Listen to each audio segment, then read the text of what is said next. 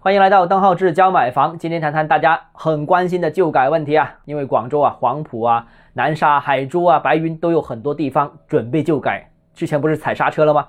现在新的方向来了，省住建厅发布了关于明确近期国家有关文件约束要求的函，核心内容有几点啊？提炼给大家说一下。首先，第一个，城市的旧改不会停，仍然会继续啊。第二，严控大拆大建。哎，这个跟之前中央的调性是一致的。第三，严格限高城区常住人口三百万以上城市，严格限制新建两百五十米以上的超高层建筑，不得新建五百米以上的超高层建筑。第四呢，旧改工作未来将以国企扛大旗。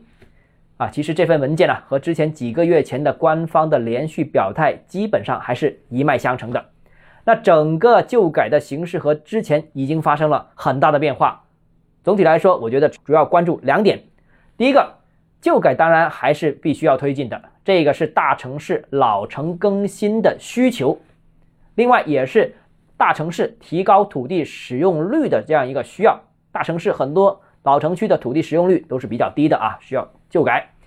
此前呢，就从来没有说过要停止旧改，但是。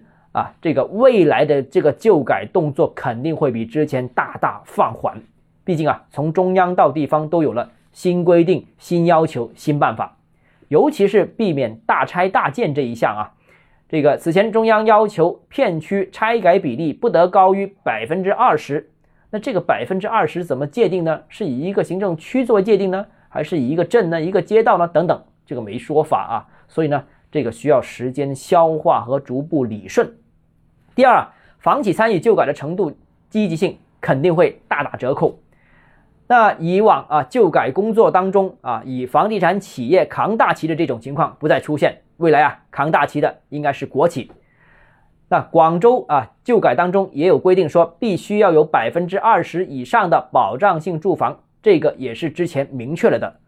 那所以旧改当中。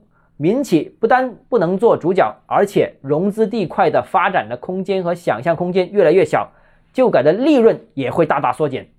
那房企参与的旧改的积极性肯定也会大大减少的。